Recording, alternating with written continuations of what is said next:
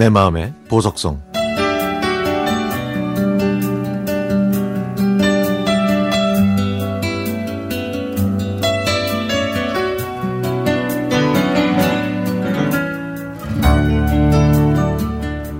저는 작년 3월부터 10월까지 8개월 동안 백수로 지냈습니다.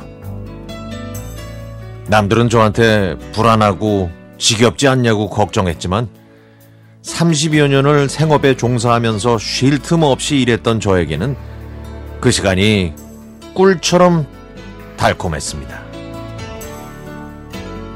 할 일 없이 동네 구석구석을 어슬렁거리면서 허허로운 산책을 했고 바람 없는 날에는 호숫가로 월적 사냥을 다녔죠.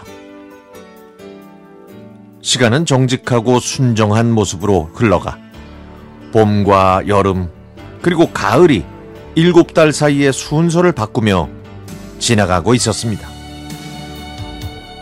아끼던 자유의 시간은 단지 속의 꿀처럼 금세 바닥이 났고요. 그리고 겨울의 문턱을 넘어선 지금은 다시 밥벌이 전선에 투입되어 힘겨운 노동의 자갈길을 허덕이며 걷고 있습니다. 늦은 나이에 낳은 남매가 이제 고등학생이라 아이들의 교육비 때문에 아내도 저처럼 일터에 나가고 있습니다. 저희 부부가 같이 쉬는 날이 월요일 하루뿐이라 오늘은 아이들을 학교에 보내고 아내와 단둘이 나들이를 갔죠. 사실은 그동안 월요일마다 제가 친구들과 약속을 잡는 바람에 아내와의 외출을 계속 미루어 왔거든요.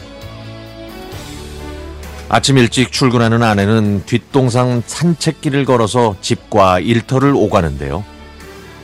봄부터 가을까지는 별 문제가 없지만 겨울이 되면 산책길에 깔린 데크가 밤새 꽁꽁 어옵니다. 그래서 어제는 오래된 운동화를 신고 출근하다가 미끄러져서 넘어질 뻔 했다고 하더라고요. 나이가 있어서 낙상이라도 하면 큰일이라 안전한 트레킹화로 바꿔주기로 했습니다. 아내는 아웃도어 매장에서 새 신으로 갈아 신고는 어린 소녀처럼 환하게 웃었죠. 아내가 벗어놓은 옛날 운동화를 봤더니 앞이 해지고 밑창은 맨질맨질하게 달아 있었습니다. 그동안 뭘 하고 살았길래 아내에게 신발 하나 못 사줬나 싶어 코끝이 찡하도록 안쓰러웠습니다. 그깟 신발 하나 사줬을 뿐인데 소녀처럼 좋아하는 아내와 함께 모처럼 점심을 먹으러 갔습니다. 바닷가가 고향인 아내는 해물을 좋아해서 동네에 있는 해물 뚝배기 식당으로 향했죠.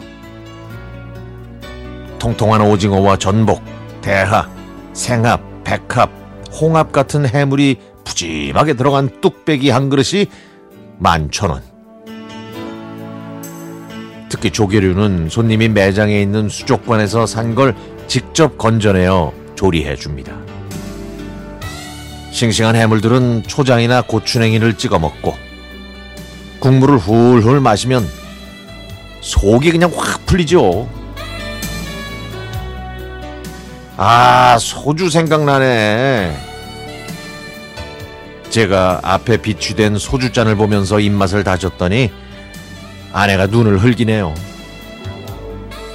자꾸만 생각나는 술을 자제하고 아내와 마트에 가서 일주일치 찬거리를 구입해 집으로 돌아왔습니다.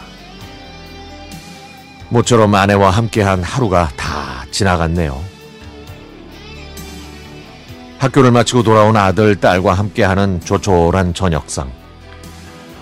밥을 먹으면서 건강하고 평범한 이런 일상이 정말 소중하다는 걸 느낀 행복한 하루였습니다.